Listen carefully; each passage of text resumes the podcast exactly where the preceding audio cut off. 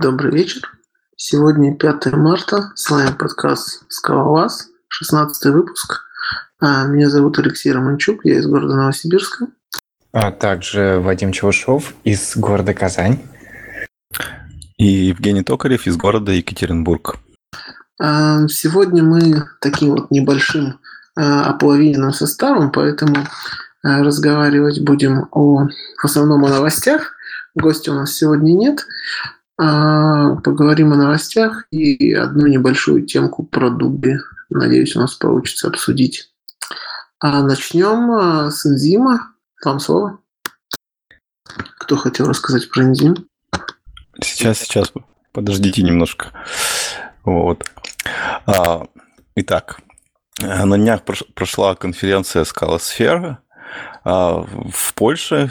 э, Вот, и э, как одна из первых новостей оттуда выложили небольшую презентажку по поводу того, как устроена индексация в инсайме. Ее, конечно, ну, был доклад, где Сэм Хеллидей рассказывал, э, как он себе это все, ну, как сказать, он делал исторический обзор и рассказывал, как все сейчас есть. А, Если кратко, а, там на самом деле очень много всего про то, что ну, как бы немножко историю я знаю отдельно. Там была история про то, что сначала было много всего на Акин завязано, и э, в конце концов э, они решили от нее отказаться, и, и были как бы решения, что надо переписывать на каких-нибудь стримах, на каких не, выдр- не выбрали. Вот. А, ну, сейчас я, к сожалению, не в курсе, как там пошло дальше. Вот. Ну и вот, э, если смотреть по презентажке,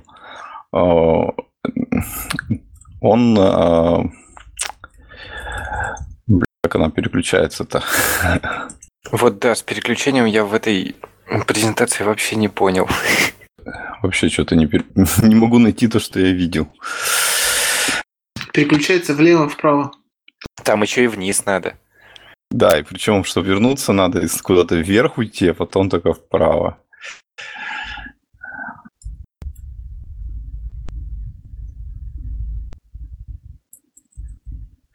Так, вот. В общем, для чего индексер нужен в инсайме?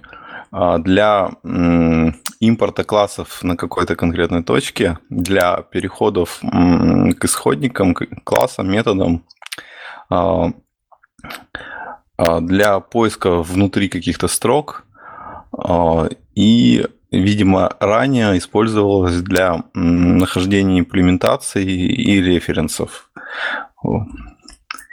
Вот. Сколько я знаю, они там сейчас еще используют э, OrenDB зачем-то. Вот. Но я тоже где-то в Твиттере, ви- в Твиттере видел упоминание, что они уже сомневаются, что как бы это было правильное решение, и, возможно, им придется ее выпиливать. А ранее они там использовали H2 базу. Но я вот на слайдах увидел там типа сравнение OrenDB и H2, и H2 им гораздо лучше по производительности вроде как указывается, Лучше по производительности H2, чем что-то. чем OrenDB. Вот. Фантастика. Я думал, H2 это самое медленное, что может быть только быть вообще. SQLite не подходит? Я бы нашел цифры и то, что было написано, но это такая чудесная презентация. Окей, ладно, продолжайте.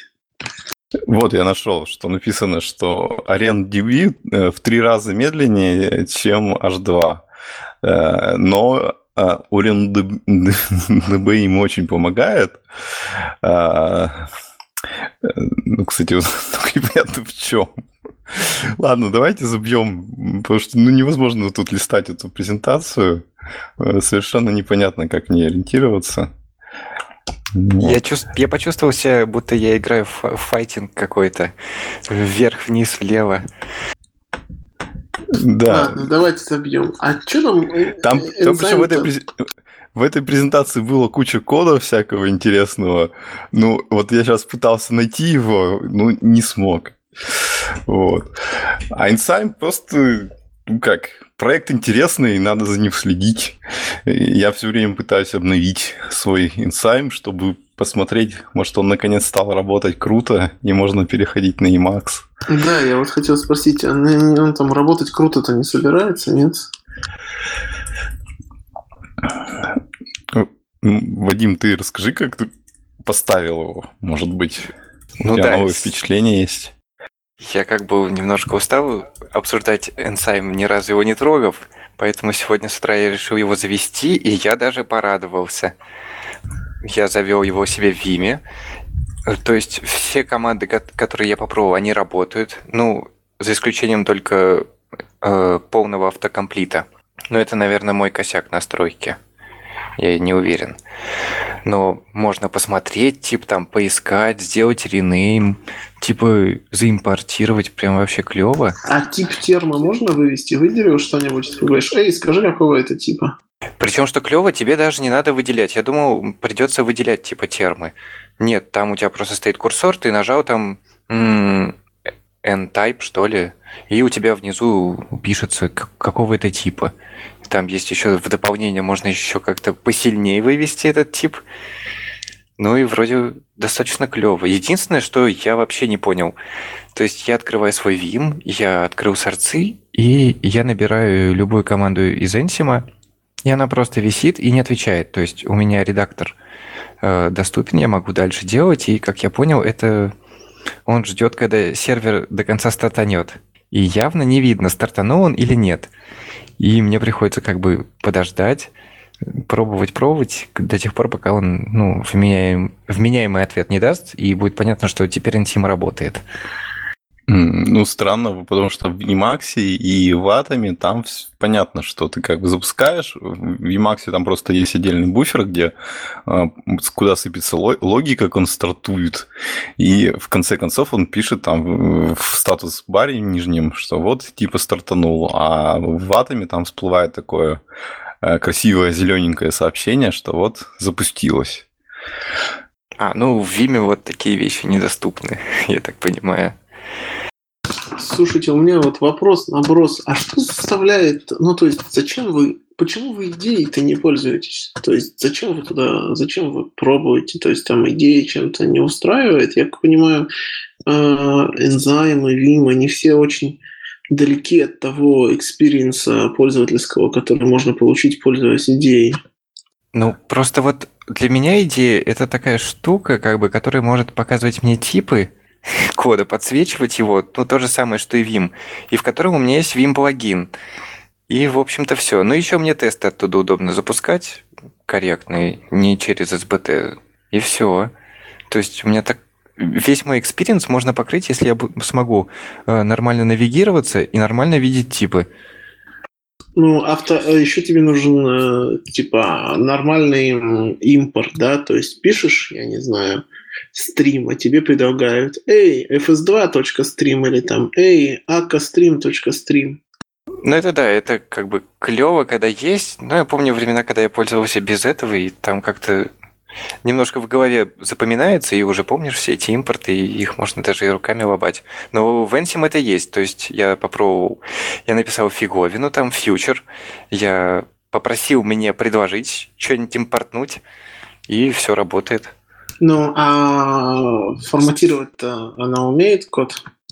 Да, она может... У него есть отдельная команда для формата импортов, у него свое правило, может удалять ненужные, что клево. Фантастика. Ну ладно, спасибо. Там единственное, что это все ну, как бы гораздо тяжелее конфигурируется, потому что в идее, если тебе вот какой-то порядок не нравится, ты можешь открыть GUI редактор, что-то там по-быстренькому поправить, а вот во всех этих редакторах, типа Emacs, тебе придется открывать какой-нибудь э, хитрый конфиг. конфиг на лиспе, изучать там, какие команды там фигурируют, потом что-то накодать, и только потом у тебя заработает, как ты хочешь. Нет, вот. ты, наверное, пропустил еще как накодать правильно. Ну, это тоже, конечно, да. Там еще придется перезапускать, скорее всего, редактор, чтобы проверить, что все загрузилось, все типа заработало. Зато, наверное, быстрее. Да, да.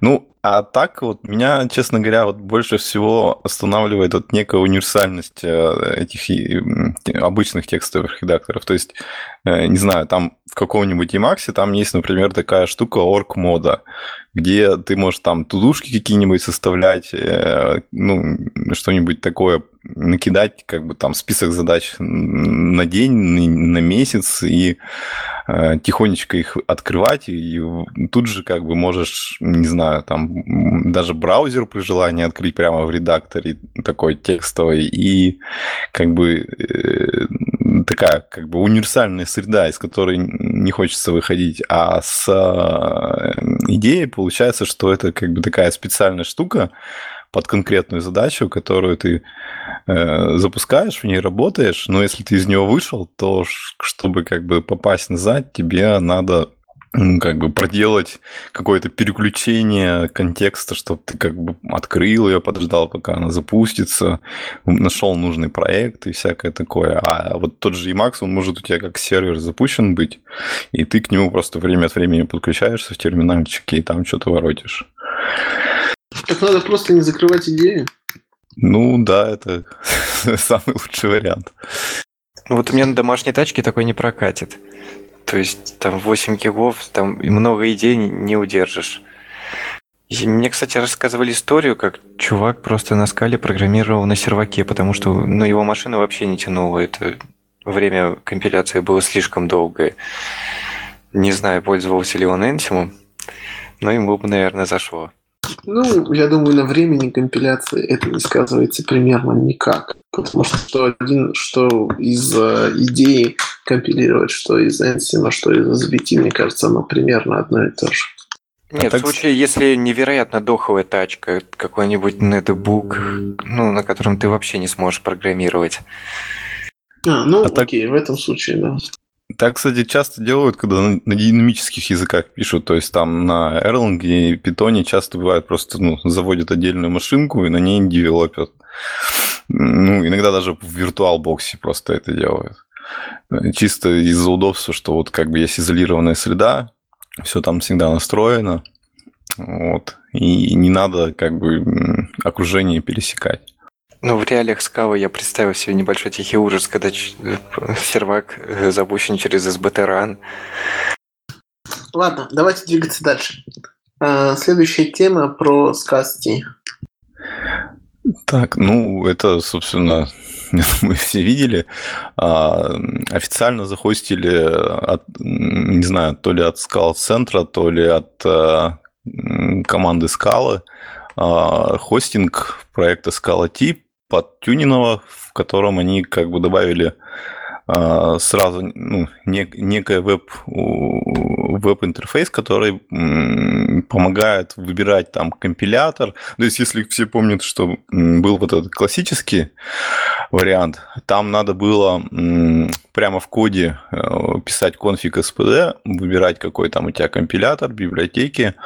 Вот. А тут можно уже из э, заготовленных выбрать, что там type level Scala, а, посмотреть отдельно вывод консольки, сохранить. В общем, выглядит весьма удобно. Только единственное, что когда я пробовал, там, видимо, перегруз был и что-то все висло. То есть это просто онлайн такая консоль, в которой можно что-то поэкспериментировать, посмотреть результат, если репо нет. Ну да, да. И как бы вот от, в отличие от этого скала, как его, скала Fiddle, который Scala Center запускал, тут все гораздо более гибко. То есть э, можно выбрать э, версии скалы, можно э, type-level компилятор выбрать.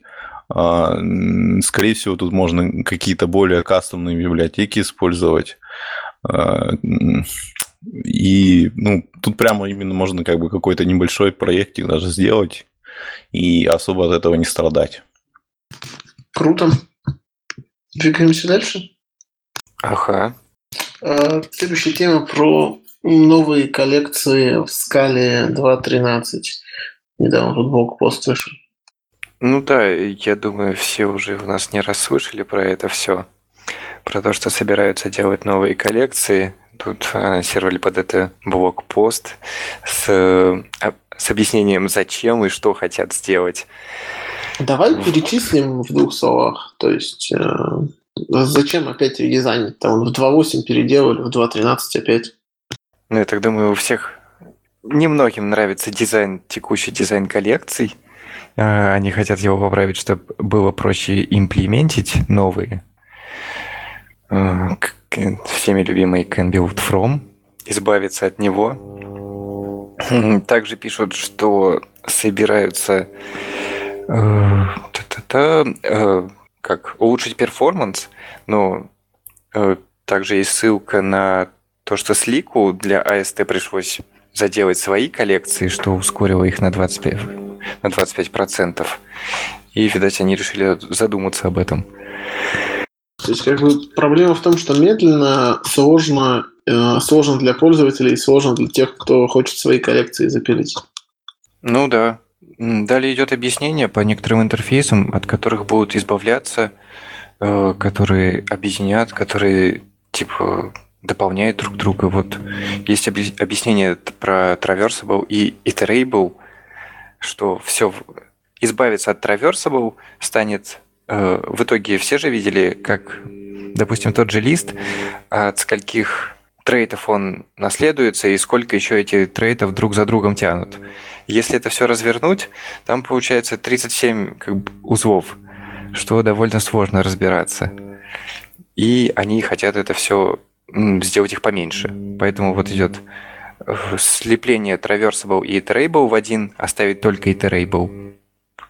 А еще, еще как они сделают все хорошо, почему оно станет быстро и понятно? А вот это уже не рассказывают. Okay. Есть э, описание, что будет scan build from и чем он будет заменен. Но это просто другой, другой интерфейс, и он больше не будет имплиситным, как я понял. Ну и там одно из как бы главных э, улучшений от этого, что э, сигнатуры вот обычных функций типа мапа, они станут гораздо более читаемы. То есть мы когда сейчас переходим ну, по сигнатуре там в идее где-нибудь на map, там вот как раз мы видим имплицитные параметры can build from, плюс какие-то дополнительные, э, и, соответственно, у нас получается, что мы просто прочитать суть того, что как бы в мапе есть, мы не можем. Потому что у нас как бы куча каких-то мусорных элементов в описании сигнатуры. Вот. И, и, ну, и сейчас они пишут, что они в документации как бы пытались это вычищать, то есть э, писать в, в документации как бы не настоящую сигнатуру, а упрощенную. Вот. А тут получится так, что все сигнатуры сами по себе будут довольно э, красиво выглядеть, и они будут соответствовать тому, что в документации. Плюс, я не понял, есть кусочек о вьюхах, где первым же предложением сказано, что вьюх, вьюхами почти вообще никто не пользуется, но мы сделаем новый дизайн для них. Вы лично пользовались хоть раз Vue? Я, когда изучал Scala Collection API, я почитал про них. И нет, конечно, я ими не пользовался. Я тоже ни разу. Ну, в общем, их дизайн будет переработан. Они Э, то есть будет у них там два типа, одна индексованная, другая неиндексованная. Также там будет разделение на э, мутабельные, немутабельные. Не знаю, радоваться этому, не радоваться. Что-то так себе, по-моему, план. Вот, ну... кстати, из... вот тот вопрос, э, который, с, с которым э, ввел меня в ступор. Просто когда я работаю с коллекцией, я, в общем-то, не, обычно никогда не смотрю тип, который вернет мне та или иная функция. Вот я еще раз задам вопрос, что, что может возвращать метод э, group у коллекции? По-вашему? Ну, я уже отвечал тут пришел. Э, что думаешь, Евгений? Я не знаю даже, что сказать. Group. Ну, тут... ну ладно, я, я тоже по-честному думал, что он вернет еще, еще мне одну коллекцию новую просто. На самом деле это итератор был. И вся моя боль была в том, что в моем случае я как бы разделил свою коллекцию на куски, решил пробежаться по кускам и добавить себе лого. Э, мол, такая-то часть из стальки-то была сделана. И я вызывал у вот этого возвращаемого объекта метод size, что меня привело к, не, к непониманию меня, что происходит. То есть есть итератор, у него есть метод size, который у тебя действительно выполнится, и как бы он перенесет твой его офсет в самый конец. И, ну, собственно, ничего выполняться не будет. Почему есть этот метод у итератора? Потому что он наверняка какой-нибудь там интерфейс в пятом поколении реализует. Вот, я был очень расстроен, я даже в тот день перезагрузил компьютер, потому что не понимал, в чем дело. Я не ожидал такой подставы. Ну, ты в итоге справился с групп? Ну да. Он групп или группит, по-моему, называется, нет? Группт. Ну, да, да. Ну, в общем, я даже не ожидал, что от, откуда-то... То есть я не помню, чтобы я со скалой работал где-то прям с итератором. А тут вот... Окей, давайте двигаемся дальше. Я, кстати, вот тут открыл э, а, доку блин. последнюю нашу, которая 2.12.11, и там вот именно у, у итератора в группе есть такой э, красивый примерчик, где как бы в принципе вот это все освещено. Ну, то есть, в принципе, если почитать, то понятно.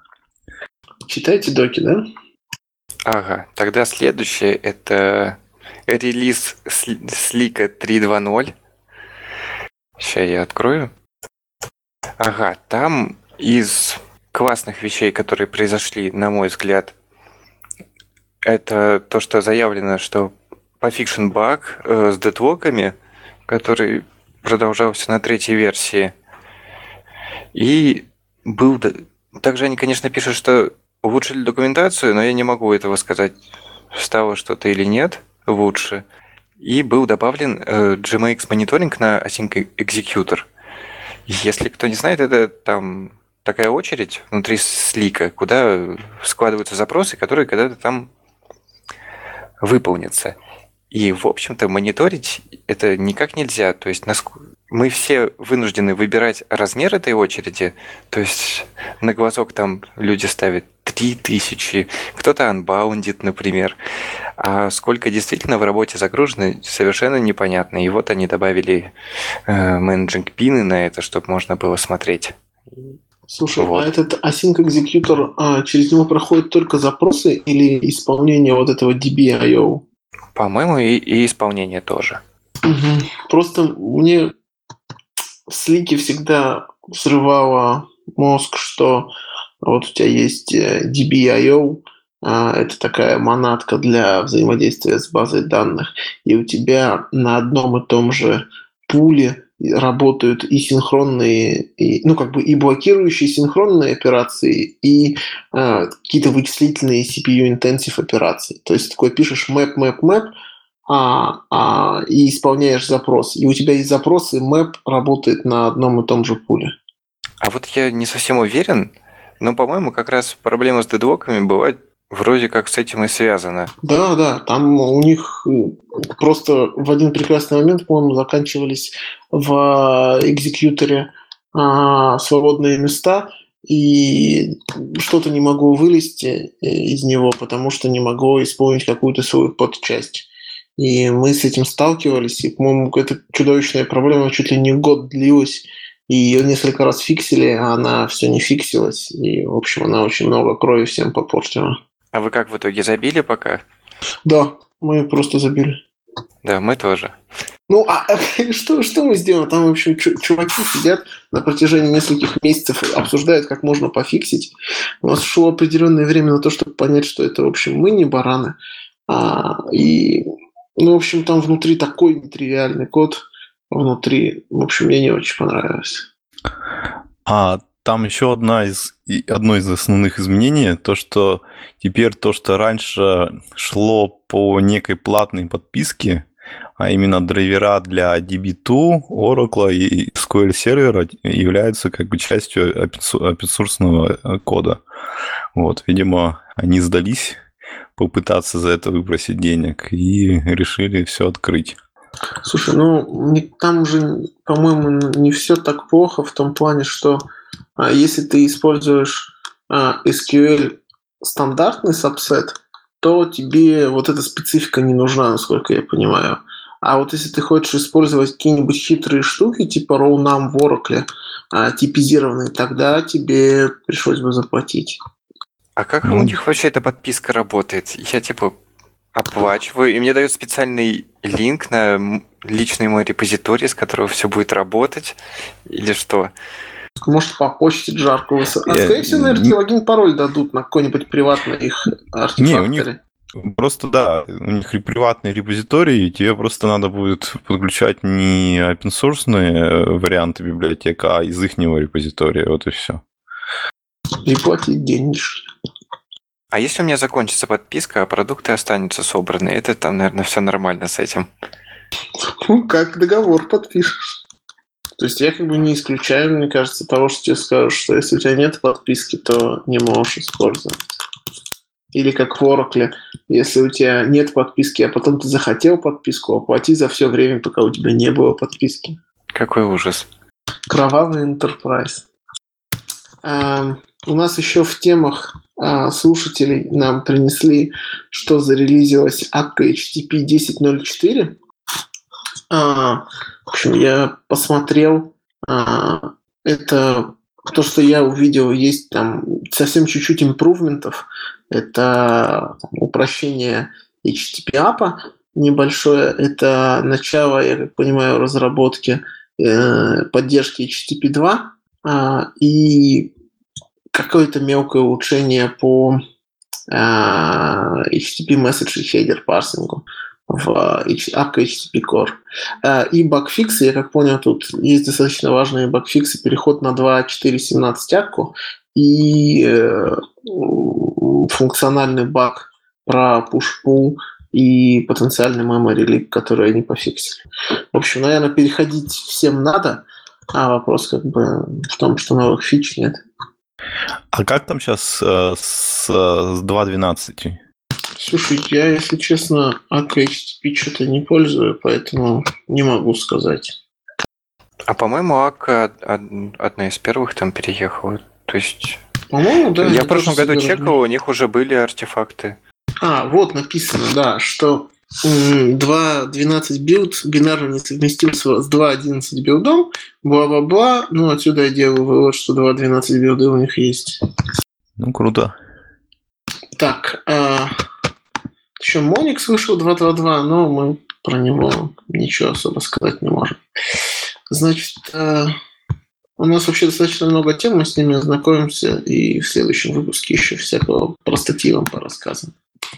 Значит, за, если вы помните, а, в районе Нового года а, была небольшая сходка под названием LambdaConf 2017 Winter Retreat. Вот. А, с нее выложили видео. Чем она хороша? Мне кажется, что по уровню и количеству спикеров, которые занимаются type-level программингом, чистым функциональным программированием, это, ну, на мой взгляд, чуть ли одна из лучших конференций, которую можно вообще было желать. Вот, там э, выложили 12 видео, они достаточно длинные, по часу и больше. Э, ссылку мы приложим, смотрите.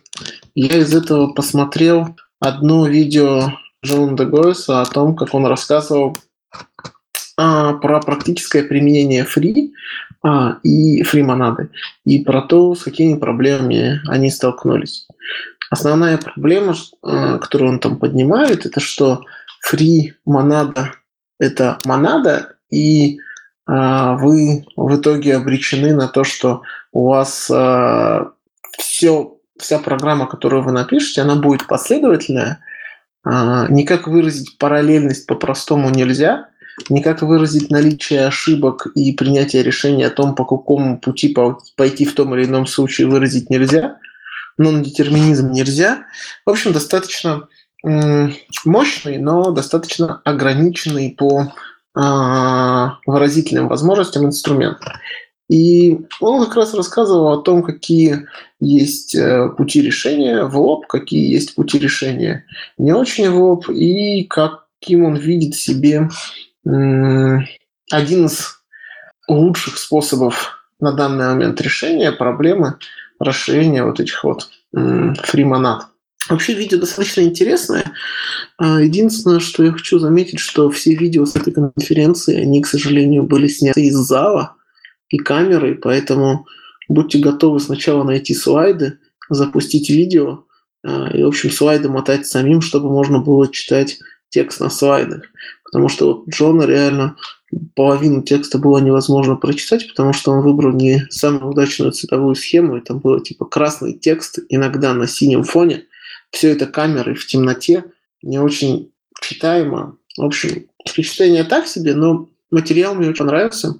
Я начал смотреть еще одно видео. В общем, к следующему, э, к следующему выпуску, я думаю, я смогу э, про несколько видео из этой конференции рассказать. А я вот немного не понял, а в чем там проблема с светлением? С ветвлением проблем нет. А, в том плане... А, ты про ошибки. Да. Смотри, проблема, о которой он говорит, а, ты не можешь в, в терминах free а, выразить такую логику. Запусти мне эту free программу, а, и если она сломается, запусти другую. То есть ты тогда должен работать уже в терминах интерпретатора или на уровень э, фри-программы выносить факт того, что она сломается или не сломается. Ну да. Ну вот э, это ограничение. То есть э, если у тебя есть, грубо говоря, какой-то ретрай, и ты хочешь э, иметь такое AST, э, которое описывает вариант этого ретрая, э, то ты вынужден а, ты вынужден либо усложнить себе всю программу для того, чтобы один вот этот вот кейс заиспользовать, а, либо спуститься на уровень интерпретаторов. А мы говорим про программу, которую программой называется, когда набор ну, вызовов DSL. Да, да, как AST. Вот я открыл последний слайд из этого видео, и там написано, что вот как бы... Тебя не слышно. А, да. секундочку. Одно из решений это переработка как бы структуры программы уже после того, как она как бы сконструирована именно на уровне даты. Э, то есть, э, видимо, имеется в виду, что э, мы построили некое дерево, и как-то проанализировав его, можем вот создать какие-то ветвления отдельно уже в конце. Нет, смотрите, проблемы с, с как таковой просто в конце сделать какое-то ветвление ее нет. Вопрос в том, что выразить целиком это в программе а, ну, нельзя. То есть вы вынуждены будете спуститься на уровень использования этой программы. А имея просто этот DSL, ну, как бы вот в монаде нет такого комбинатора, который позволит фалбэчиться. То есть это может быть, это то, что называется в FS2 Catchable. А, это монада, у которой есть, э, который может тебе отдать эйза от ошибки или успеха.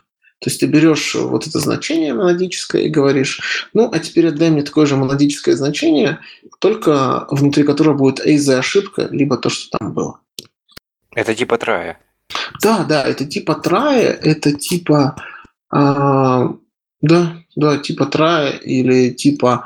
Э, да, у фьючер же есть что-то, что можно, что можно типа сказать, эй, дай мне трай.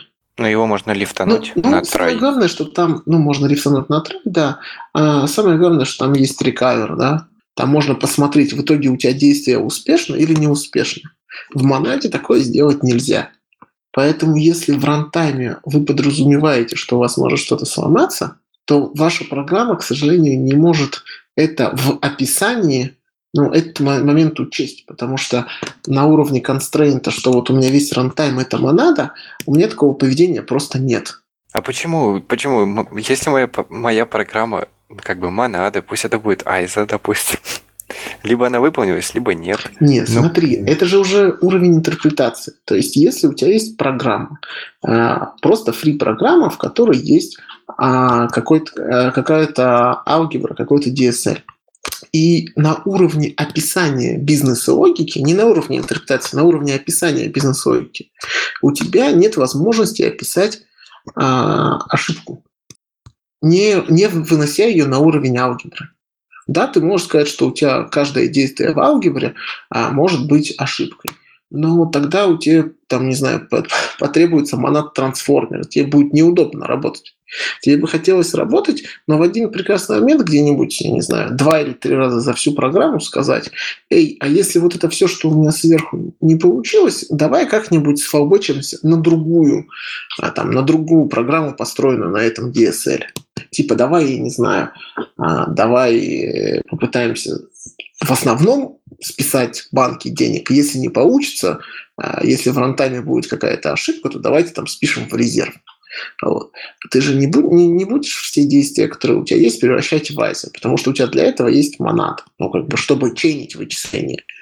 Вот. А, а негативного сценария в монаде нет, поэтому у тебя есть только позитивный флоу. Ну, понятно. Ну, я бы, наверное, заайзерил. Да, но ты смотри, проблема-то в том, что ты же не, ну, что тогда композировать будет сложно. Да. То есть тогда тебе придется монад трансформера писать.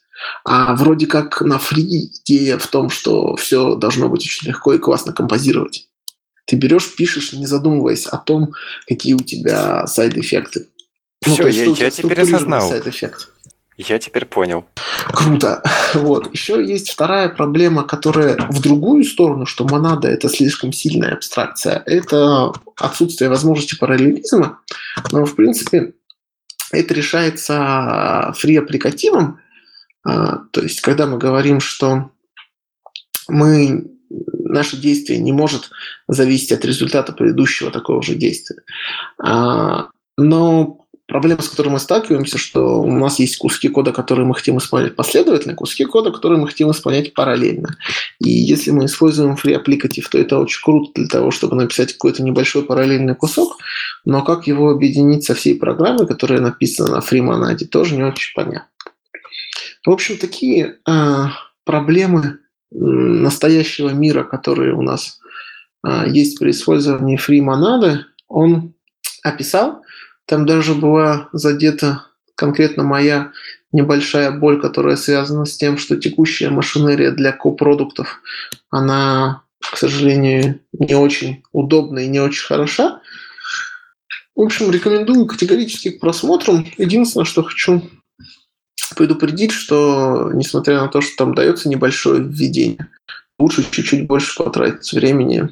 Ну, короче, это не для а, тех, кто совсем не знает, что такое фримонады. Перед этим надо посмотреть одно видео а, о том, что такое фримонады какое-нибудь, чтобы ознакомиться с предметной областью. Вот, в общем, видео с конференции категорически всем рекомендую. Имена все крутые, там есть и про Haskell, там есть и вот я вижу тут про Swift. Э, но вообще это все, конечно, просто про, про функциональное программирование. Там даже есть в конце небольшая лекция по теории категорий. А, двигаемся дальше. Вопрос? Да, собственно, нет вопросов. Так-то интересно. Почему-то вот мимо меня проскочило, что вот была такая сходка, и я вот вообще все эти видео пропустил. Слушай, я как понимаю, сходка была очень такая я вот, так как я не в Штатах живу, то я всерьез не рассматривал возможность туда попасть. Но я как понял, она была не то что закрытая, но очень небольшая. Вот. То есть это была небольшая тусовка а, на зимние каникулы вот этих вот всех ребят клевых. Тусовка функциональной элиты. Ну, я не знаю, как, насколько там элита, но, в общем, все этих, на большинство этих ребят в Твиттере подписан, и, в общем, мысли они говорят вроде достаточно здравые. Ладно, двигаемся дальше. А вот у нас есть тут описание pull реквеста какого-то скалу. Да, кто готов рассказывать? Ой, я, я не готов. А, его, я увидел. Я его выбрасывал. Это да как? про кафор. Это, это ж, да, это же прикол, прикольный кафор. Вот. В общем, так, э, pull request называется uh, add commandadic comprehensions, uh, так, 5725. Вот. Суть его в том заключается, что ввести его в язык синтаксис для Э, как бы э, фора только для э, как код данных, где у нас результатом вычисления получается генерация каких-то структур. Вот. Ну и предлагается конкретный синтекс, что мы, по сути, пишем вместо for for какой-то вводный паттерн, а, в остальном все точно так же. И э, дальше идет дискуссия между там кучей-кучей известных людей. Вот. И, а, судя по всему, это все э, обсуждается в таком позитивном ключе, и есть большие шансы, что это войдет, если не в скалу, то в Tailplay скалу. Вот. А так ты можешь вот. рассказать все-таки, зачем это? То есть я же правильно понимаю, что это специальный синтаксис для Cofwet мэпа? Э, ну, да, это по сути, ну, суть-то такая, что а, это, ну, можно вернуться к тому, что мы когда-то рассказывали, что, а, условно говоря, у нас есть некоторые структуры данных, которые а, ну, как, как монада, только они в результате своего вычисления а, э, не запи... Ну, как бы, как сказать-то, они возвращают, а, ну, то есть они строят некоторую структуру, то есть в монаду мы как бы кладем какое-то значение и получаем монаду от этого значения. А тут мы как бы каждый раз получаем какой-то, ну, как блин, какой-то стрим, короче говоря.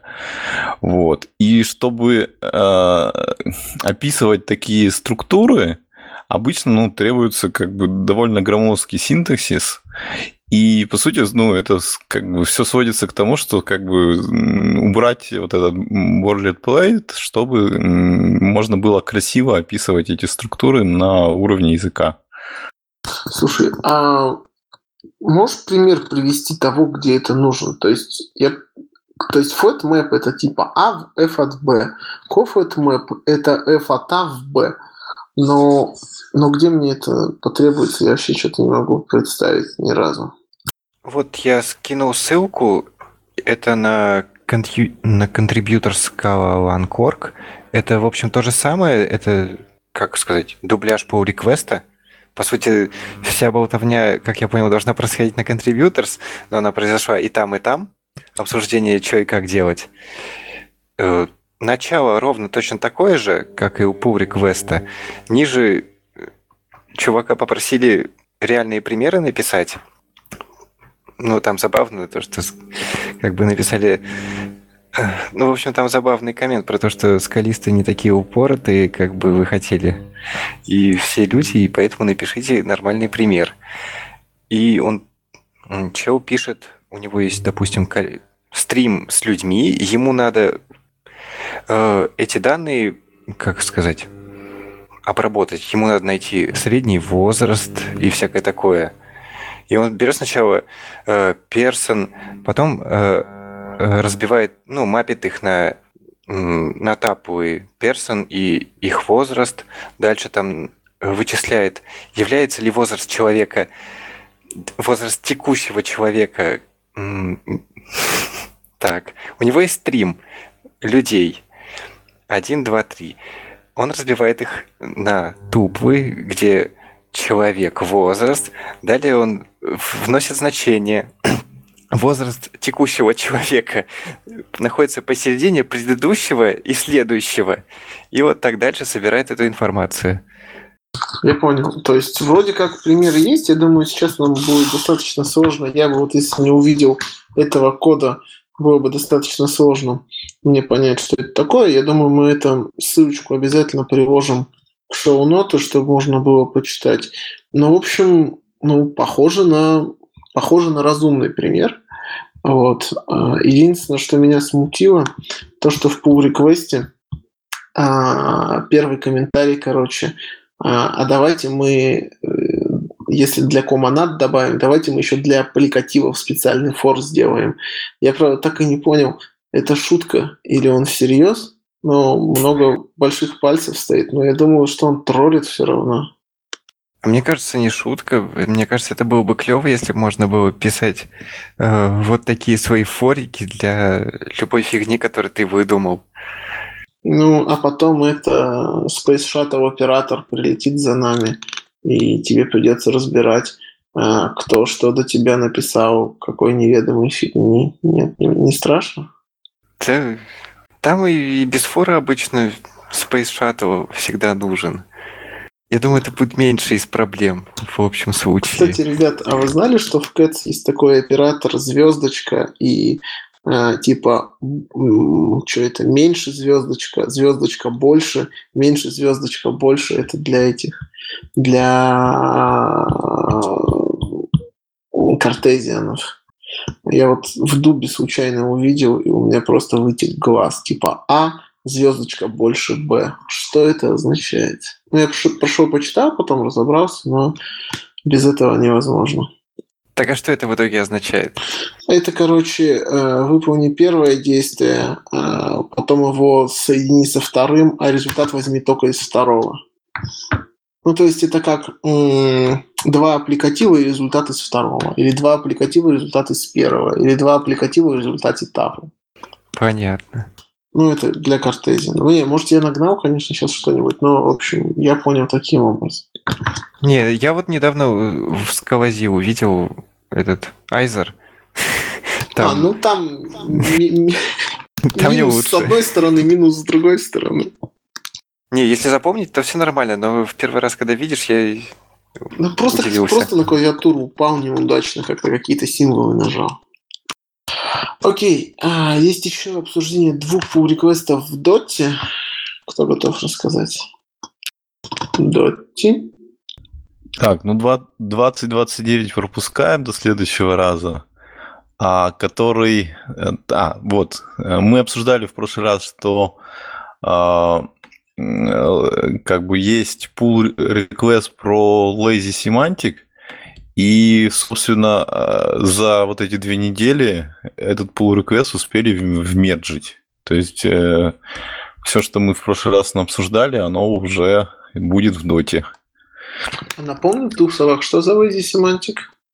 А, ну, э, суть такая, что вот в Shapeless есть lazy, который позволяет как бы описывать индуктивные типы, или я уж не помню, или индуктивные структуры данных.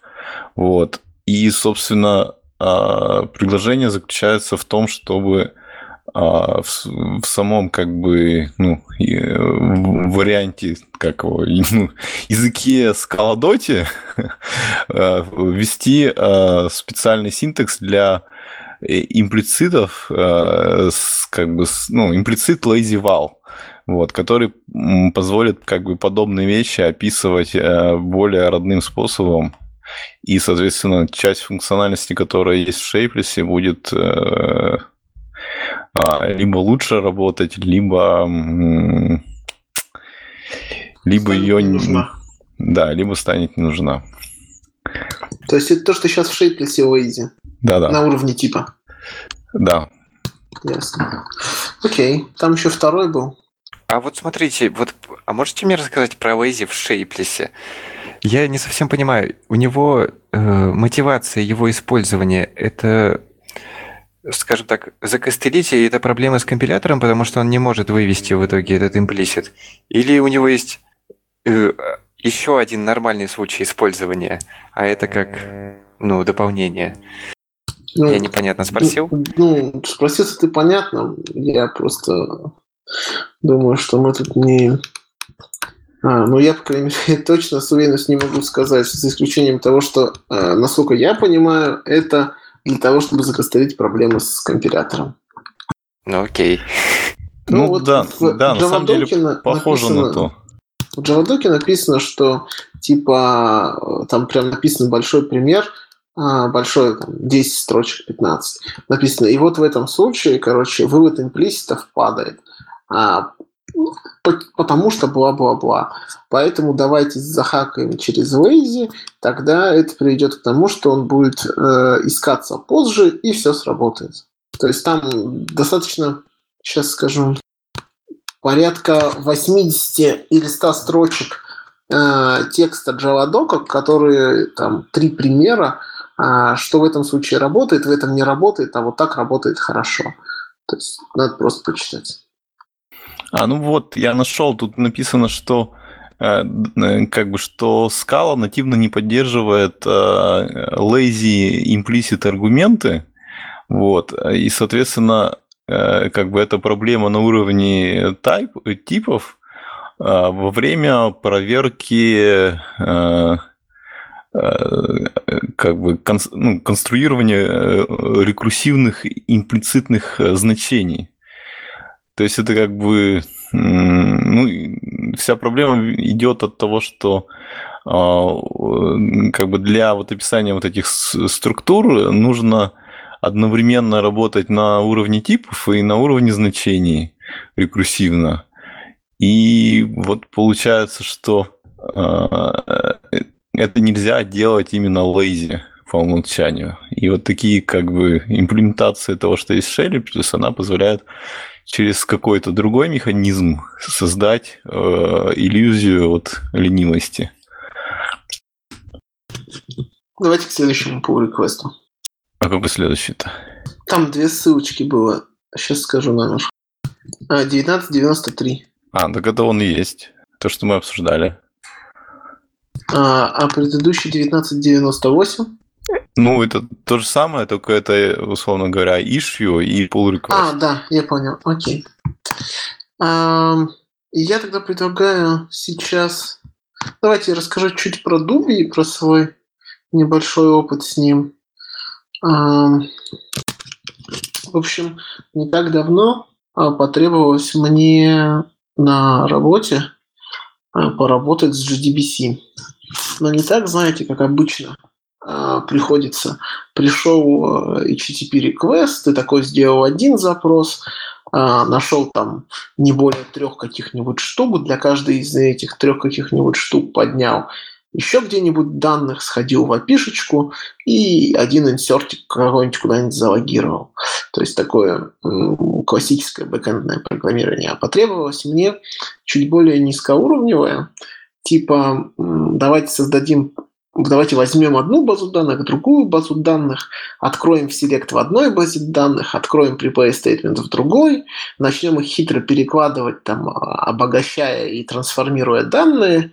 Э, иногда это будем коммитить, а, и все это у нас будет а, по возможности асинхронно. Еще желательно, чтобы, если что-то пошло не так, а, мы предполагаем, там, что из-за специфики некоторые что-то может пойти не так, чтобы, это, чтобы при этом при всем ресурсы нигде никак не утекали.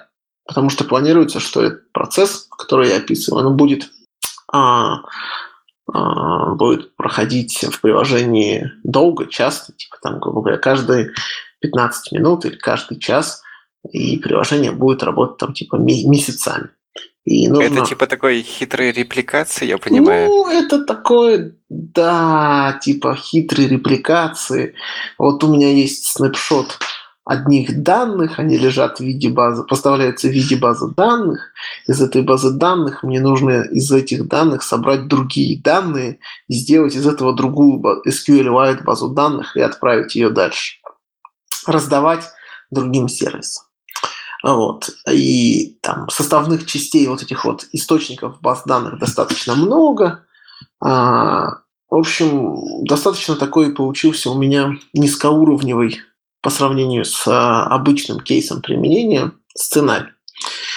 А, я сначала вооружился а, э, Сначала хотел на слике пописать, потом вспомнил, что мне придется квазиллион табличек описывать, вот этих вот чудовищных. А, вспомнил, что у него внутри дедлоки, а тогда это еще их не пофиксили, а я и до сих пор не верю, что их пофиксили. В общем, и вспомнил, что внутри я ничего не понимаю, и отказался. Потом у меня был Skylake GDBC. Skylake GDBC оказался, в общем, на редкость приятной штукой. А, это такая очень тонкая прослойка между GDBC и, и вами, где в общем, никаких новых сущностей не вводится, просто э, можно более-менее удобно работать э, из скалы с GDBC. Типа там есть э, есть возможность управления соединениями, есть возможность тоже, взять prepare statement там, или result set и в контексте его исполнить, ну, над ним что-то поделать. То есть, типа, за вас закроют их все автоматически. И есть э, небольшой API по мэппингу с result на кейс-классы. Там буквально на имплиситах построен как э, любой JSON сериализатор в скале. Просто на тайп-классах. В общем, он оказался вполне приятным, но мне не очень понравилось то, что э, так как у меня достаточно неочевидный э, фол, и у меня было две базы данных, то о, Фомкин появился в Google Docs. Вот, а так как у меня было, был неочевидный фоу несколько баз данных, то э, проблему с коннекшенами и проблему с постоянной передачей коннекшенов, она, к сожалению, все равно у меня осталась. Тут я вспомнил, что есть такая штука, как Дубби. А, давайте еще, еще небольшую вводную. А чего хотелось бы? Хотелось бы железобетонной уверенности того, что коннекшены у меня нигде не утекают, что все результаты во всех случаях у меня закрываются – и что с ресурсами у меня все будет хорошо, и приложение в случае того, что там, если у меня будут какие-нибудь ретраи, где что-то сломается, что ни, нигде никуда ничего не убежит. А я что-то упустил, а со Scala-like там проблема с этим? Или нет? Или там руками со, слишком со, много? Со скалайком это, во-первых, руками достаточно много. Во-вторых, со скалайком а, отсутствует возможность а, стримить данные, и все, что он дает, это просто а, result set. Что хочется с этим result set, то и делай. А вот. вроде там его... недавно стриминг добавляли. Скалайк? Да-да-да. Ну, если только совсем недавно, потому что я сел... Ну, мы, мы, по-моему, в позапрошлом, да, мы... что ли, выпуске это обсуждали чуть-чуть. Вот так где-то примерно. Слушай, я посмотрю, но... Нет, подождите, я помню. Оно добавлено как экспериментальная штука, и она еще не доделана и никуда не вмержена. Вот. Когда она будет проходить там все их тесты и все спеки, только тогда это все вмержит. И сейчас этого еще... Ну, когда мы обсуждали, этого не было. Окей. Вот. А, еще поверх этого у меня возникла такая проблема, не очень приятная. Она заключалась в том, что у меня было достаточно много, а, помимо базы данных, взаимодействий а, по сети, но не те сетевые взаимодействия, как «Эй, давай я дам тебе HTTP response или пошлю HTTP запрос», а типа «Давай я скачаю файл с FTP», «Давай я заложу файл на Hadoop», «Ой, давай я запакую», «Давай я распакую» и так далее. Вот. А, писать все это на фьючах – а сначала написал все просто на, на, в императивном стиле. Ну, в общем, сложно как-то так жить было, мне, мне не понравилось. Вот. Где у тебя часть императивно написана, а где часть написана на фьючах, потому что в скалайке все-таки можно фьючи использовать. Вот, переписал все это на фьючи, но, в общем, все равно, все равно не нравилось. Вот, вспомнил, что есть Дуби. А, Дуби – это такая библиотека, а, для работы с GDBC, которая написана в чисто функциональном стиле. Что это означает? А, это означает то, что у вас результатом вашей программы, которую вы напишете на Дубе, будет программа, не имеющая сайд-эффектов, и вы, вы сами решаете, когда ее запустить. То есть э, в Doobie есть несколько уровней API. А на самом высоком уровне все, что вам нужно сделать, это типа дать а, все, что из себя представляет программа, это connection на вход и на выходе какой-то сайд-эффект и значение. Типа connection в таску от юнита, если вы используете FS2 и CATS. Значит, Дуби поддерживает Scalaz и поддерживает CAT. Для Scalaz он поддерживает Scalaz стримы, а для Cats он поддерживает FS2 стримы. Там отдельная история о том, как э, э, Робу, который ее пишет, Роберт, да, пишет, э, удается программировать э, и поддерживать кодобазу, которая умеет и CATS, и Scalaz, и FS2, и Scalaz стримы, он там просто темплейтинг. Типа у него есть препроцессор в SBT, который делает две кодобазы, одну для CATS, другую для Scalaz.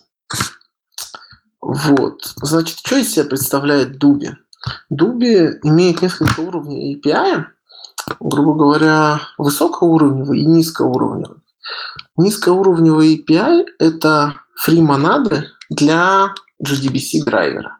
То есть э, каждая операция, которую вы можете сделать над set, над connection, над statement, это э, описано в виде алгебры, все это может композироваться друг с другом, и в результате, если вы хотите, например, а, получить connection, установить там автокомит, а, сделать statement, а, исполнить statement, взять result set, что-то с ним поделать, а потом все это закрыть, это все выражается через free монады, и в итоге у вас получается программа без сайд-эффектов в виде вот такой free алгебры для SQL.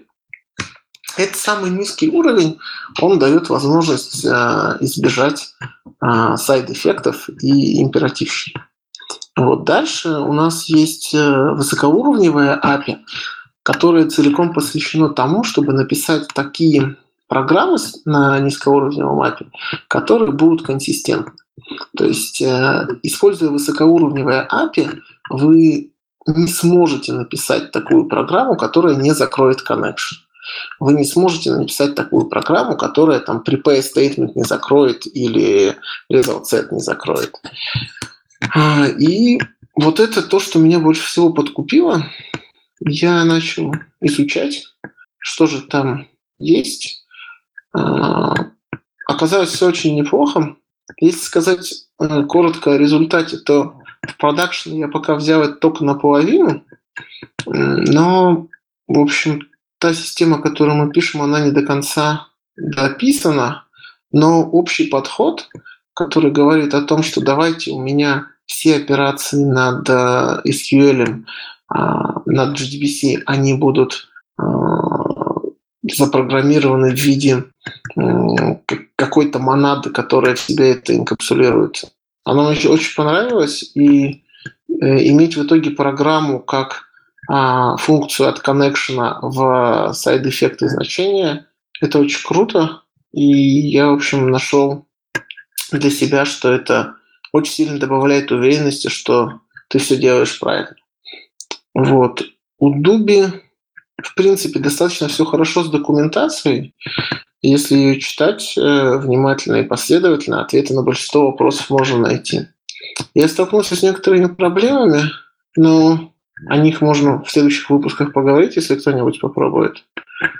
В целом у меня очень положительное впечатление. Я считаю, что, как, по крайней мере, шанс этой библиотеке дать стоит. А смотри, а вот ты говоришь, э, там невозможно, типа, не закрыть connection, а это выражено на уровне типов, то, что ты, типа, у тебя есть какой-то набор значений, но чтобы тебе их получить, ты вызываешь операцию, которая закроет этот connection или как? Нет, там сделано очень просто. Там сделано, э, например, ты хочешь сделать prepare statement, и у тебя есть просто на уровне, э, у тебя есть API высокоуровневый, там просто есть два пакета high и low. У тебя вот есть в пакете high э, API, с помощью которого ты можешь создать statement.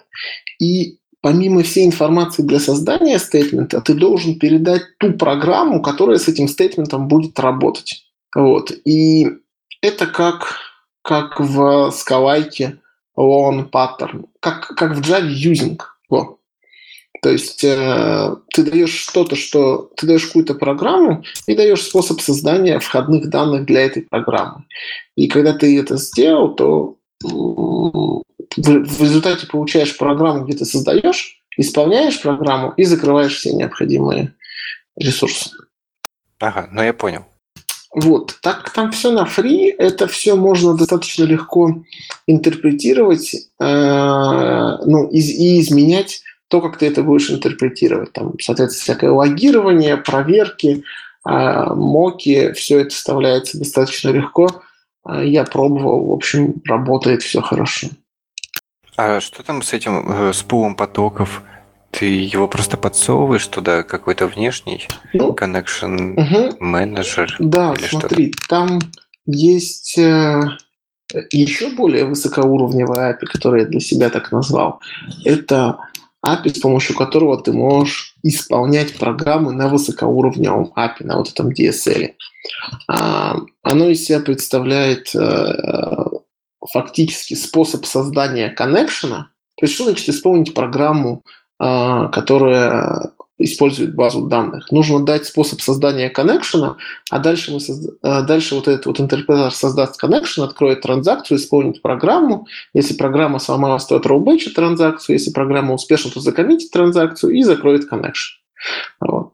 И вокруг этого вот более высокоуровневого API интерпретаторов есть интеграция с различными пулами соединений. А вы что используете для, для SQL? Ну вот только Slick, и все. Кстати, Были попытки взять невероятно сырой э, финогловый, там был ROR, что ли, так он назывался. Но он оказал, там проект был не очень критичный, можно было побаловаться. Он, ну, простой как. И со временем там заметили, что есть благо про то, э, как залипает результат вычислений. Ну и, в общем, его выпили и снова вернули слик. Понятно. Слушай, ну в слике на самом деле есть одна крутая тема, которая мне очень нравится. Это то, что у тебя э, вот это вот API и типы, с которыми ты работаешь, они path-dependent. То есть, э, если вдруг у тебя есть две базы данных, с Postgres, то в общем случае с помощью совсем небольших приседаний ты можешь сделать так, чтобы они друг с другом никогда не смешались. То есть, чтобы нельзя было взять connection от одной там и заиспользовать с результатом другой. Вот. В Дубе это не так просто, как хотелось бы. То есть мне хотелось в типах выразить, что вот у меня есть две базы данных, но и что с помощью, там, не знаю, коннекшена одной нельзя создать результат от другой. Ну, я думаю, это не, не так страшно. Ну, ну, если у тебя, не знаю, для меня, вот, например, это достаточно критично, потому что это то, что я хочу выразить, то, то что я боюсь перепутать. А, не знаю, мне бы хотелось иметь возможность это выразить, учитывая, что в слике это сделано ну, я не знаю, насколько долго они к этому шли, но выглядит не сильно сложным, как они сделали, что ты должен создать объект база данных, и дальше у тебя... Простите. И дальше у тебя просто появится а, в этом объекте и все типы необходимые, и э, все, вся функциональность необходимая для работы, с, для работы с этой базой данных. И перепутать ты их никак не сможешь. Ну, просто это, наверное, конкретно твой случай, что у тебя э, есть э, одна база данных с одними там значениями, и ты это там стримишь в другие, которые уже, ну, с другими драйверами. У тебя точно так же может быть получиться, что у тебя как бы один и тот же драйвер, несколько раз баз данных, и ты вполне можешь это напутать в плане, ну, своей логики, которую ты делаешь.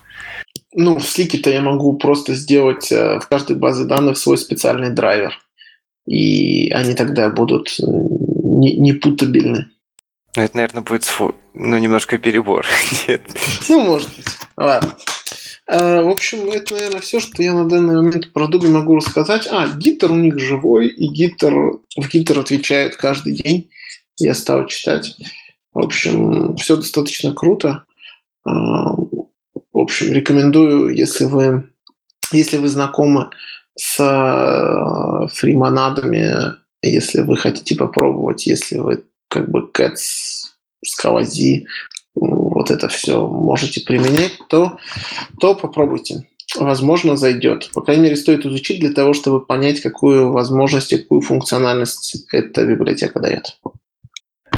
А ты когда-то раньше рассказывал, что ты смотрел и исходники довольно подробно. Можешь еще кратко рассказать, вот, условно говоря, насколько там сложно вникнуть в них и с чего, если что, проще начать? Ну, то есть, может, у них там, не знаю, вики есть какой-то, где архитектура описывается или еще что-нибудь такое? Ну, в общем, я бы сказал, что не сильно сложно вникнуть. Я справился там, ну, за, за несколько дней. В смысле, я не несколько дней с утра до вечера втыкал, а, ну, типа, пошел, посмотрел одно, пошел, посмотрел другое. Но однажды, да, я полдня сидел, полвечера сидел, втыкал. Вот. В целом, а, там а, есть два больших, две больших части. Первая часть – это описание в а, алгебр, мне кажется, там все должно быть более-менее понятно. А второе – это описание интерпретаторов. Ну, там как бы есть какие-то просто решения, какая-то функциональность, которую ты вообще не понимаешь, зачем она нужна. Но повтыкав немножко, можно понять. А, я могу сказать, что я не нашел никакой документации о, о том, как внутри все реализовано, но вот какой, какой-то обычной базы, связанной с тем, что вот есть free. А, ну, то есть, если вас не пугает то, что там написано типа type connection IO равно free там connection operation от T. Ну, как бы, если вы знаете, что такое free монада, зачем она нужна, как они, как они, что такое интерпретатор free монады, то, наверное, будет достаточно просто. Но это был просто первый проект, который, сорцы которого я в реальной жизни вот на фри смотрел. Ну, в общем, я думаю, все, все получится, если начать смотреть. Но доку можно почитать. Дока чуть-чуть хоть в курс дела ведет, что есть высокоуровневый API, низкоуровневый API. Понятно. А я сейчас еще бегал, посмотрел, вот этот есть сайтик, как его, Scala Exercises. Вот. И там есть э, специальный модуль, обучающий по Дубе. Ну, это, я так понимаю, какой-то type проект. Они, видимо, все центральные проекты туда пытаются интегрировать. Uh-huh. Вот. И там, ну, видимо, уроки по вот этому высокоуровневому API идут.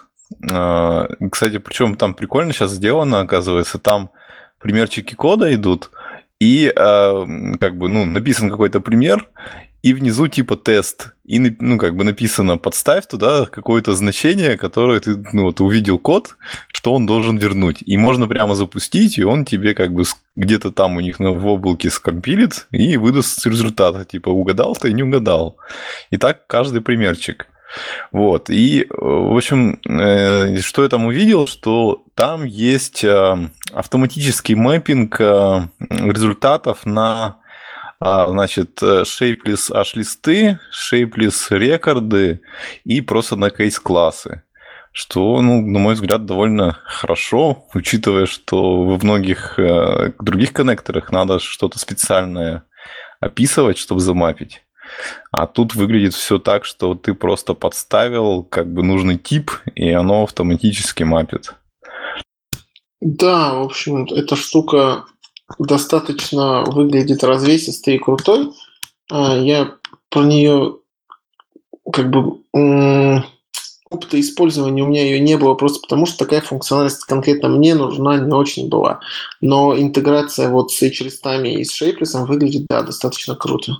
А вот у тебя в задаче там много данных, то есть там нет никаких проблем со скоростью работы, то, что это все на фри? Слушай, ну, она приемлемо. Вот. Э, мне кажется, что, конечно, если я напишу императивно на GDBC, будет быстрее. Вот. Э, но сколько я потрачу времени на то, чтобы быть уверенным, что оно работает нормально, и сколько времени мы потом потратим на поддержку изменения этого, я не знаю. Ну, в общем, это не сильно критичная с точки зрения производительности штука, но будет работать не 5 минут, а 10, ну, наливка этих данных. Мы все равно успеваем. Вообще, можно же... То, то что я видел, а, как решают проблему производительности с вот такими вот чисто функциональными решениями и с free в частности, это пишут и такой интерпретатор, который э, генерит программу либо императивную, либо там э, нетипизированную.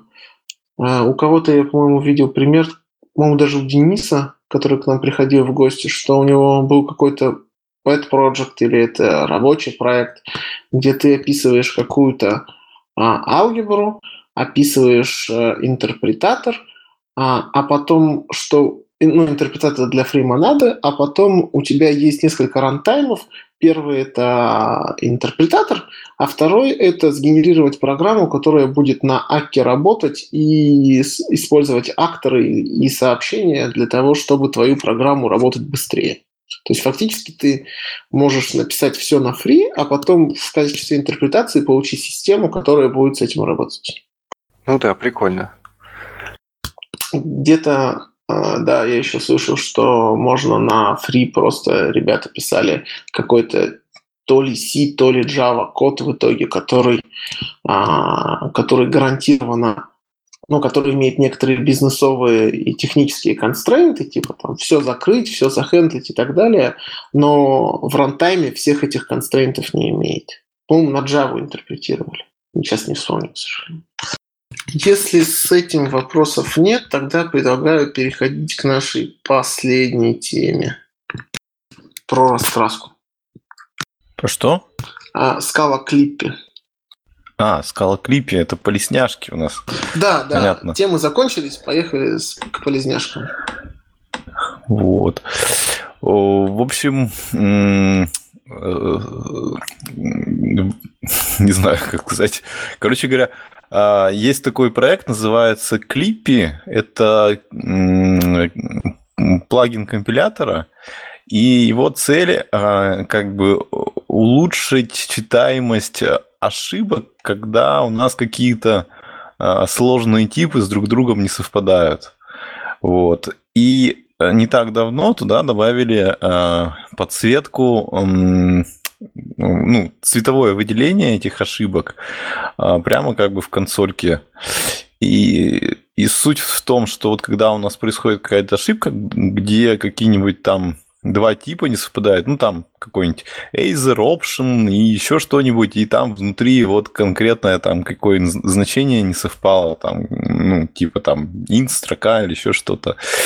И э, ихняя штука, она подсветит именно вот эти вот значения внутри, все, все оберки типов, чтобы визуально как бы ты быстро мог прочитать, вот что конкретно не совпало. И, ну, собственно, я попробовал тут ну, на тестовом проекте. А, выглядит так, что, ну, по крайней мере, когда ты SBT в терминале запускаешь, то оно действительно подсвечивает, и действительно это немножко помогает. Ты как бы чуть меньше времени тратишь на то, чтобы прочитать это все, и, ну, полезно звучит. Вот, собственно, все. Не знаю, возможно, там какие-то еще есть крутые фичи у этого компилятора. Вот я смотрю, тут э, есть в посте некая картинка с иллюстрацией, э, и там вот даже какой-то при, при, приводится пример, где они прямо как бы все лишнее из вывода ошибки стирают. Точнее, как бы показывают вывод оригинальной ошибки, они же, они же показывают вывод э, упрощенный. Ну, вот. я зашел прямо к ним на сайт, где юзадж, и у них из примеров э, не найдены имплиситы, и его пишут по-человечески. И там, там пример именно с аккой. И если не хватает материалайзера, ну, в имплиситах, он прям пишет, не забыли ли вы его, и дает тебе аж ссылку на доку. С человеческим лицом прямо компилятор. Ну да, забавно. Да. Вот, Еще забавно, что про него, я так понимаю, про него узнали, когда туда добавили цвета, хотя у него другая немножко цель. Ну, это просто удачный скриншот появился, который можно в Твиттере зашарить, и тогда новость о нем разлетелась. Вот. А там еще, знаете, что у него вот единственное, что неудобство, что его надо добавлять э, в глобальный конфиг SBT, то есть вот который лежит в, в Home. И как бы, ну, тогда он у тебя во всех проектах появляется. Но э, как бы можно, наверное, как бы исхитриться и в обычный проект добавить. Но вот у меня просто такой не очень удачный опыт с добавлением в глобальный SBT как раз вот с инсаймом. Часто такое бывает, ты туда что-то добавляешь, проходит, не знаю, полгода, ты уже не помнишь, что там вообще что-то есть, начинаешь компилить какой-то проект, и вдруг у тебя что-то там конфликтится совершенно непонятное, ты сидишь там, не знаю, несколько часов разбираешься, а, и потом выясняешь, что все из-за того, что у тебя как бы в зависимостях есть вот какая-то библиотека, которая тебе из глобального конфига пришла. Вот так вот. Там еще у нас была одна полезняшка, про которую я вспомнил, что я могу рассказать. А, это от Verizon появилась библиотека для работы с консулом. А, чем она... Консул это, в общем, такая CP, CP хранилище, как Zookeeper, только типа с более человеческим API и не только с Java можно работать. Вот такой сервис Discovery и по совместительству CP хранилище. Вот, чем интересна эта библиотека от Verizon? Во-первых, в Verizon работают э, достаточно много людей, которые чисто функционально любят, умеют программировать, исковази любят. А, а библиотека – это фактически free алгебра и э, интерпретатор для нее, который описывает взаимодействие с консулом. А, всю вашу программу вы пишете как а, фри-монаду с использованием FreeAlgebra от консула, и в комплекте идет интерпретатор а, для HTTP4S. Я рекомендую просто посмотреть для того, чтобы увидеть пример более простой по сравнению с Дуби, э, того, как можно использовать фримонаду и как на базе фримонады можно писать какие-то библиотеки. А вот я так не понял, там только для Key у него эта библиотека? Или для всего? Слушай, я посмотрел только примеры Key и посмотрел, как устроен интерпретатор. А, не знаю, есть ли там для сервис Discovery. Ну, давай посмотрим. Ну, хотел сказать, что-то я вижу health status. Ну, тут лист кейс есть, health чеки есть get, set, delete, list, case, health check. Ну, это вот вся алгебра, которую я вижу в коре. То есть get, set, delete, list и health check сервисы. Ну, на самом деле, я ничего не могу вменяемого сказать, насколько это именно хороша библиотека взаимодействия с консулом. Я просто про как пример использования free хочу ее привести. А, а вы у себя консул юзаете или нет? Мы нет. А, ну то вот просто интересно было послушать, э, чем как бы ну, с ним взаимодействует, кроме этой или библиотеки. Ну, мы писали руками, у нас свои клиентики просто по HTTP. Да, мы тоже начинали, когда у вас был небольшой эксперимент, мы писали просто... Ну, там просто в разных случаях нужна разная э, функциональность. Иногда ты хочешь э, Короче, читатель, писатель а, разница. Есть еще разница читатель, который один раз прочитал конфиг свой, читатель, который там регулярно читает и обновляет свое состояние. То есть тебе важно там стримить изменения или тебе хочется по внешнему сигналу что-то перечитать. То есть как бы, зависит очень сильно то, какую библиотеку ты хочешь получить. Понятно. У нас еще в темах слушателей была просьба поговорить про Rust. Ну, в общем, я думаю, что мы не обладаем достаточной компетенцией, чтобы про Rust разговаривать. Мы про Scala разговариваем. Нет, ну, мы же про Go уже разговаривали, ну... так что я думаю, если мы найдем человека с, с Раста, и нам там уже предложили, и все договоримся, то, может, и поболтаем. Да, это возможно, но вот на троих, я думаю, мы точно не осилим. А у меня тогда еще такой вопрос про консул. такой совсем не в тему. А, а как думаете, вот с чем связано, что м- во всяких больших, там, не знаю, пакетических проектах а, всегда вся завязка идет на Zookeeper, и никаких альтернатив не предоставляется. Ну, то есть у нас же вроде как есть и консул, есть и это CD, Но почему-то вроде даже и проекты уже не, не такие старые, и все равно не все сидят на Zookeeper, и никогда нет как бы варианта что-то другое заиспользовать как альтернативу. Это связано с тем, что просто из Java его удобнее использовать, или что просто он такой проверенный, надежный э, куча лет. Э, никто не может прокомментировать случайно. Ну, я так думаю, там же у Zookeeper еще и там своя файловая система, свое взаимодействие на этих хертбитах и... Я не знаю конкретно, о каких ты проектах говоришь, но, может быть, они полагаются на то, как именно идет работа с Zookeeper. То есть взять именно консул в этом случае, я думаю, не получится совсем. Он не обладает такими штуками. То есть консул ты можешь сам подергать.